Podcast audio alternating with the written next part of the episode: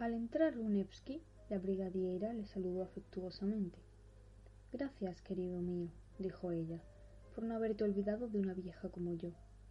Ya empezaba a dudar de que vinieras algún día. Siéntate con nosotros, bebe un té y, bueno, cuéntanos, ¿qué novedades hay por la ciudad? Semyon Semyonovich hizo a Runevsky una reverencia muy extravagante, cuya descripción resulta imposible realizar con palabras, y, sacando su tabaquera del bolsillo, le dijo en un tono dulce. ¿No quiere? Ruso verdadero, con meliloto. No tomo francés, este es mucho más saludable y además, en caso de resfriado, un fuerte sonido de su lengua remató la frase, y el chasquido del viejo funcionario fue transformándose en una succión indefinible. De veras, se lo agradezco, contestó Runevsky, pero no aspiro tabaco. La brigadiera lanzó una mirada de reproche a Teliayev y volviéndose hacia su compañera de mesa, le dijo a media voz ¿Qué costumbre tan desagradable tiene Semyon Semyonovich de chasquear la lengua a cada instante? Si fuese él, me pondría una dentadura postiza para hablar como todo el mundo. Runevsky escuchaba distraídamente tanto a la brigadiera como a Semyon Semyonovich. Su mirada buscaba a Dasha y finalmente la encontró en un círculo de jóvenes muchachas junto a la mesa del té. Le recibió con su amabilidad y serenidad habitual, la cual podría parecer indiferencia. A Runevsky, sin embargo, le resultó difícil ocultar su turbación, pues la torpeza con que respondía a las palabras de ella revelaban su desasosiego. No obstante, se recuperó rápidamente. Le presentaron a algunas damas con las que entabló conversación como si nada hubiese sucedido. Todo en casa de la brigadiera le parecía raro. La rica decoración de las habitaciones superiores, iluminadas por velas de sebo, los cuadros de la escuela italiana cubiertos de polvo y telas de araña, las mesas de mosaico florentino sobre las que rodaban medias a medio tejer, cáscara de nuez y naipes sucios. Todo ello unido a las vulgares recepciones de huéspedes, las conversaciones antediluvianas de la anfitriona y los chasquidos de Semyon Semyonovich, componían la más extraña de las misceláneas. Una vez que se hubieron bebido el samovar, las muchachas quisieron jugar a algo y pidieron a Runesky que se sentase a su mesa. Juguemos a las adivinanzas, dijo Dasha. Aquí hay un libro. Cada una de nosotras, por orden, deberá abrirlo al azar y otra señalar una línea cualquiera de la parte derecha o de la izquierda. El contenido ha de ser profético para nosotras. Venga, yo empiezo. Señor Runesky, diga, elija usted el renglón. El séptimo de la parte izquierda empezando por abajo. Dasha comenzó a leer. Que la abuela chupe la sangre de su tierna nieta. ¡Oh, Dios mío! gritaron las jóvenes riéndose. ¿Qué significa eso? Léelo desde el principio para que podamos entenderlo. Dasha le entregó el libro, parecido a un manuscrito a Runesky, quien empezó a leer lo siguiente. Como el búho cazaba al murciélago, con sus garras atrapaba sus huesos. Así el caballero Ambrosi, con su innumerable tropa, fue invitado a casa de su vecino. Por muchas cadenas y candados que haya en la puerta, la puerta de la anfitriona se abrirá para sus huéspedes. Bien, Marfa, guíanos, ¿Dónde duerme tu viejo? ¿Por qué estás tan pálida? Bajo el castillo bulle y se arremolina el Danubio. La noche encubre un crimen de sangre. No temas, de su féretro no se levantará el difunto. Lo que haya de ser, será. Condúcenos hacia adelante. Bajo el castillo corre y se arremolina el Danubio. Se deslizan las nubes como por una carretera. Ya se ha cometido el delito, el viejo ha sido degollado. Ambrosi lo celebra con su tropa. En aguas ensangrentadas se mira la luna. Junto a Ambrosio lo celebra una mujer malvada.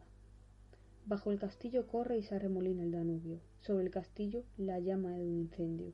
Ambrosi dice a su tropa Matemos a todos, jóvenes y viejos. No te quejes, anfitriona, y sé feliz. Tú sola has dejado entrar a estos alegres huéspedes. Resplandeciente, los remolinos del Danubio reflejan todo el castillo abrazado por el fuego. Ambrosi dice a su tropa ya es hora de volver a casa, niños. No te quejes, anfitriona, y sé feliz. Tú sola has dejado entrar a estos alegres huéspedes. Sobre Marfa retumba la maldición de un hombre. Él la maldijo al morir, para que desaparezcas tú y desaparezca tu especie. Cien veces te maldigo, que para siempre se apague en vosotros la llama del amor, que la abuela chupe la sangre de su tierna nieta. Pesará mi maldición sobre tu estirpe y no le dará respiro, hasta que el retrato no encuentre su pareja. La novia no se levantará de su féretro, y, al cortarle la cabeza, no yacerá entre sangre la última víctima del amor criminal. Como el búho cazaba al murciélago, con sus garras atrapaba sus huesos. Así el caballero Ambrosi, con su innumerable tropa, acudió invitado a casa de su vecino. No te quejes, anfitriona, y sé feliz. Tú sola has dejado entrar a estos alegres huéspedes. Runevsky quedó en silencio y, de nuevo, le vinieron a la cabeza las palabras de aquel hombre a quien, hacía algún tiempo, había conocido en el baile y que en sociedad pasaba por loco. Mientras él leía, su grobina, sentada en torno a la mesa de juego, le observó con atención y, cuando hubo terminado, le dijo Querido, ¿qué haces leyendo historias de terror? ¿Acaso imaginas que vas a asustarnos, compañero? Abuela, respondió Dasha, ni yo sé qué libro es este. Justo hoy he estado en mi habitación moviendo el armario grande y ha caído desde el estante superior. Semyon Semyonovich guiñó un ojo a la brigadiera y, volviendo a su asiento, dijo Debe tratarse de cualquier alegoría, algo metafórico. En fantasía. Va, va, fantasía, refuñó la vieja. En nuestra época no se escribía fantasía. Nadie habría querido leerla. Mira lo que inventan, continuó ella con aire descontento. No se les ocurre otra cosa que escribir versos sobre murciélagos. Me dan un miedo de muerte. Y los búhos también. ¿Y qué decir de mi Ignati Sabelich, quien, sin ser en absoluto un cobarde, cómo luchó contra el turco? No podía soportar a los ratones ni a las ratas. Así era él. Y en aquellos tiempos en que en Moldavia las ratas no les dejaban vivir, las provisiones, las municiones, todo lo roían, querido mío. Mientras dormías, diría él, en la tienda de campaña, las ratas entraban y llegaban a movernos hasta las trenzas. Por entonces aún se llevaban trenzas, querido, no como ahora que andan con el cabello erizado.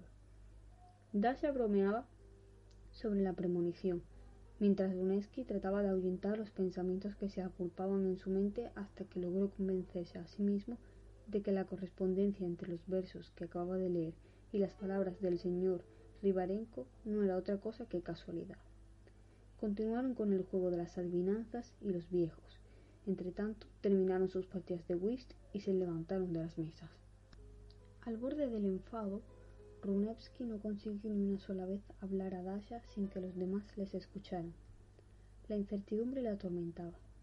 Él sabía que Dasha le veía como un amigo, pero no estaba seguro de su amor y no quería pedir su mano sin antes haber obtenido el consentimiento de ella.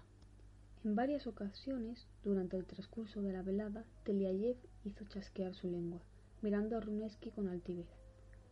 Cerca de las once, los invitados comenzaron a retirarse.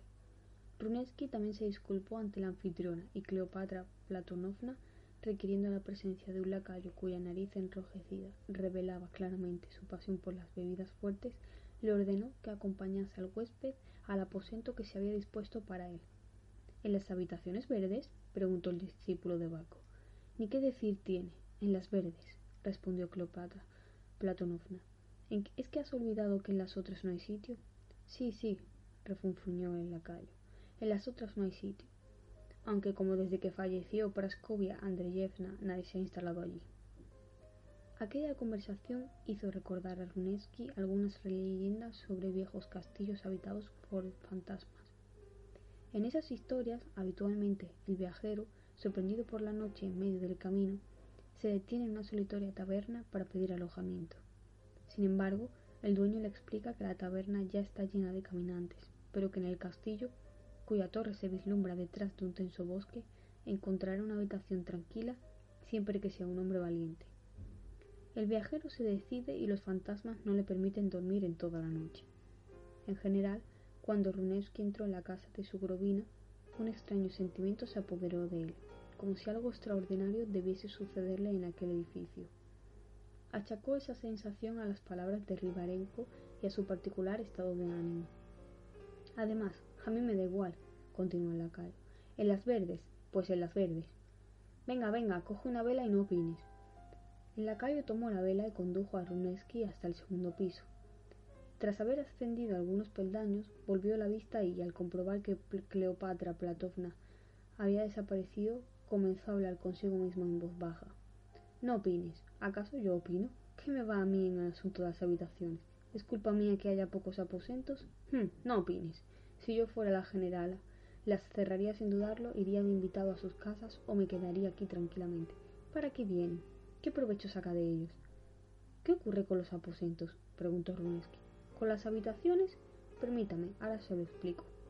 Praskovia Andreyevna, de bendito recuerdo, dijo él con voz devota, deteniéndose en medio de la escalera mientras echaba un vistazo hacia abajo. Que Dios la tenga en su seno.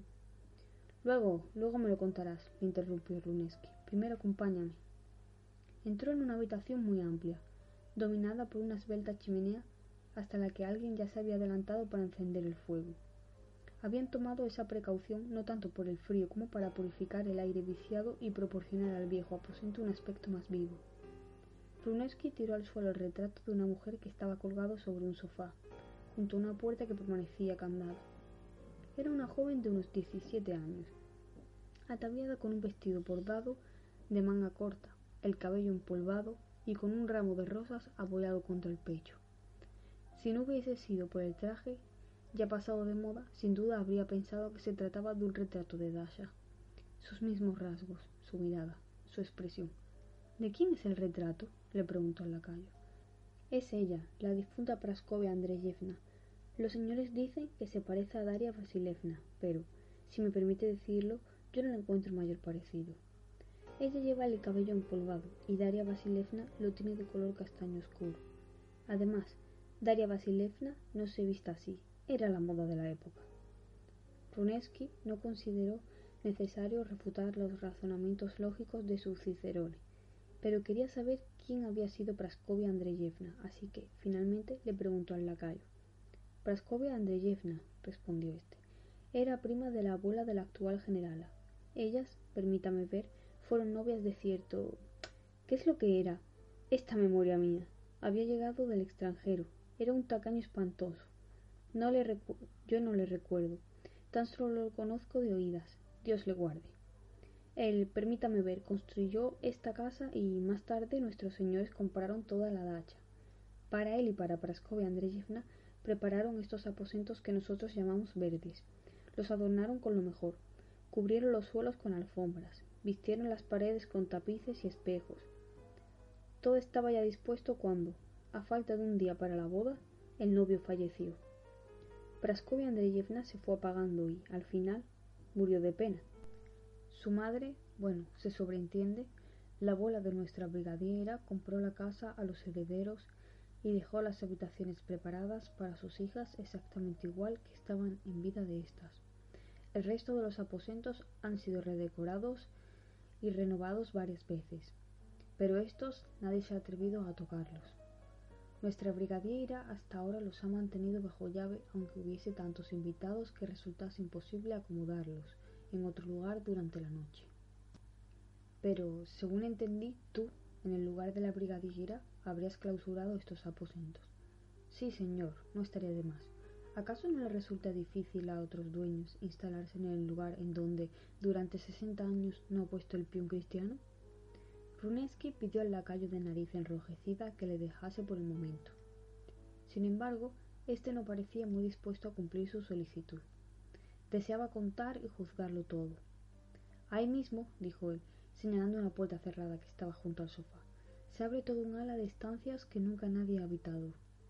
Si se amueblasen conforme a los gustos de ahora y se sacase el mobiliario antiguo, lucirían aún más que las que ocupa la señora. Pero, ¿qué quiere? Los señores no lo ven así y no van a requerir el consejo de un servidor. Para librarse cuanto antes de él, Runesky le puso un rublo sobre su mano y dijo que quería dormir y que deseaba quedarse a solas. Muy agradecido, respondió el lacayo. Deseo a su señoría buenas noches. Señor, si precisase cualquier cosa, tenga la bondad de llamarme y acudiré a su habitación inmediatamente. Su ayuda de cámara no es precisamente un hombre de aquí, desconoce la casa, pero nosotros, gracias a Dios, no tropezamos en la oscuridad. Por fin se marchó, pero Runesky aún podía escuchar cómo le contaba, mientras se alejaba, cuán beneficioso habría sido que la brigadiera no hubiese clausurado las habitaciones verdes. Al quedarse solo, reparó en un estrante de la pared que albergaba un lujoso lecho con cortinas de damasco y un alto baldaquino. Sin embargo, bien por respeto hacia aquella a quien había sido asignada, bien porque lo considerase inoportuno, le habían preparado la cama en el sofá junto a la pequeña puerta que permanecía cerrada. Cuando ya se disponía a acostarse, Runeski posó de nuevo su mirada sobre el retrato que tan vivamente evocaba aquellos rasgos grabados en su corazón. He ahí, pensó, un dibujo que, de acuerdo a las leyes del mundo de la fantasía, debería revivir por la noche y conducirme a cualquier fosa para mostrarme su sólido esqueleto. No obstante, su parecido con Dasha propició un giro en sus pensamientos. Al apagar la vela, trató de dormirse, aunque en modo alguno lo consiguió. Su mente, concentrada en Dasha, no le proporcionaba la tranquilidad necesaria. Durante mucho tiempo estuvo dando vueltas hacia un lado y hacia el otro, y, finalmente, cayó en un duerme vela en el que, envueltos por la niebla, se balanceaban frente a él la vieja brigadiera, el señor Rivarenko el caballero Ambrosi y Semyon Semyonovich Teliayev. Un gemido estruendoso, que parecía surgir de un pecho oprimido por una angustiosa desolación, le despertó de repente. Abrió los ojos y, a la luz del fuego que aún ardía en la chimenea, vio a Dasha a su lado. Su aspecto le sorprendió sobremanera, pero aún más le turbó su vestimenta. Llevaba exactamente el mismo vestido que Praskovia Andreyevna en el retrato. El ramo de rosas parecía clavado a su pecho y en su mano sostenía un viejo abanico. ¿Es usted? gritó Runeski. ¿A estas horas que con esas ropas? Amigo mío, le respondió ella. Si le molesto, me voy inmediatamente. Quédese, quédese, replicó él. Pero dígame, ¿qué le ha traído aquí y en qué puedo servirla? Ella gimió de nuevo, y el sonido fue tan terrible y desgarrador que le partió el corazón. Ah, dijo ella, me queda muy poco tiempo para hablar con usted. Pronto deberé regresar al lugar de donde procedo. Y hace tanto calor allí. Se desplomó sobre un sillón próximo al sofá, en donde estaba acostado Runeski, y comenzó a abanicarse. ¿Dónde hace calor? ¿De dónde viene? preguntó Runeski. No me haga preguntas, replicó ella, estremeciéndose ante aquellas cuestiones. No hablemos de eso. Estoy tan feliz de verle, añadió con una sonrisa. ¿Va a quedarse mucho tiempo? Cuanto sea posible. ¿Y va a pasar siempre la noche aquí? Así lo creo, pero ¿por qué me pregunta eso? Para que podamos hablar a solas. Vengo aquí todas las noches y es la primera vez que le veo. Es normal. Hoy he venido por primera vez. Runevsky, dijo ella tras una pausa, hágame un favor. En ese estante del rincón, al lado del sofá, hay una cajita. En ella encontraré un anillo de oro. Cójalo y mañana contraiga matrimonio con mi retrato. Dios mío, porfirió a gritos Runeski, ¿qué es lo que desea de mí? Por tercera vez emitió un gemido, ahora más lastimero que en las ocasiones anteriores. Por Dios, gritó él mientras le abandonaban sus fuerzas a causa del estremecimiento interno que se había apoderado de él. Por Dios, no se burle de mí. Dígame, ¿qué le ha traído hasta aquí? ¿Por qué está así vestida? Por favor, confíeme su secreto asió su mano, pero únicamente pudo sentir unos fríos dedos desnudos de carne que le provocaron la sensación de estar sosteniendo la mano de un esqueleto. Dasha, Dasha, gritó él, exaltado. ¿Qué significa esto? Yo no soy Dasha, respondió la aparición con voz burlona. ¿Por qué me has tomado por Dasha? Runeski estaba a punto de perder el conocimiento, pero en ese instante se oyó un fuerte golpe sobre la puerta y el lacayo entró con una vela en las manos. ¿Qué desea, señor? Yo no te he llamado, pero ha debido tener la intención de llamar. Mire, el cordón aún se mueve. Runeski, en efecto, vio el cordón de la campanilla en la que anteriormente no había reparado, y en ese momento comprendió la causa de su espanto. Lo que le había parecido ser Dasha no era sino el retrato de Praskovia Andreyevna, y, cuando quiso coger su mano, agarró la fría argolla del cordel y experimentó la sensación de estar sujetando la mano de un esqueleto. Pero había hablado con ella. Ella le había respondido. Interiormente se vio obligado a admitir que aquella interpretación no era en absoluto racional y decidió que su visión había resultado ser una de esas experiencias a las que los franceses llaman cauchemar y para las que la lengua rusa carece de un término apropiado con el que designarlas. Habitualmente, este tipo de sueños continúan incluso después de despertar y, a menudo, aunque no siempre provocan cierta opresión sobre el pecho. Sus síntomas característicos son la sensación de clarividencia y la total confusión con la realidad. Runeski despidió al lacayo.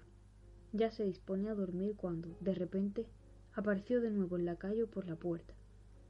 En su nariz, el rosa peonía había cedido su lugar a una palidez mortecina. Todo su cuerpo temblaba. ¿Qué te ha ocurrido? preguntó Runeski. Quisiera respetar su voluntad, respondió, pero no puedo pasar la noche en esta planta y por nada volvería a entrar en mi habitación. Di pues, ¿qué hay en tu habitación? ¿Que qué hay en mi habitación? Pues está allí sentado algo que es el vivo retrato de Praskovia Andreyevna. ¿Qué estás diciendo?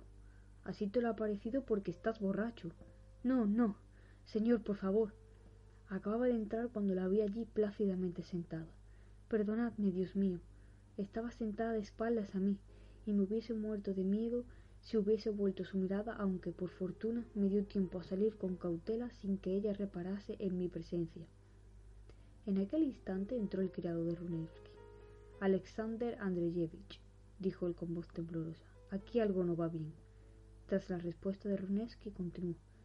Habíamos estado hablando Yakov Antipich y yo, y ya habíamos acostado cuando Yakov Antipich me dice Vuestro señor está llamando. Yo, debo reconocerlo, ya estaba dormido y, además, Yakov Antipich no estaba en condiciones por lo que pensé que se lo había imaginado. Me di la vuelta y comencé a roncar. Apenas nada había resoplado cuando oigo que alguien da un golpe, como si hubiese hecho chocar sus tacones. Abrí los ojos, no sé lo que vi o lo que no vi, pero me produjo un escalofrío. Me incorporé y salí corriendo al pasillo. Ahora será como usted mande, pero permítame pasar la noche en cualquier otro sitio, aunque sea en el patio.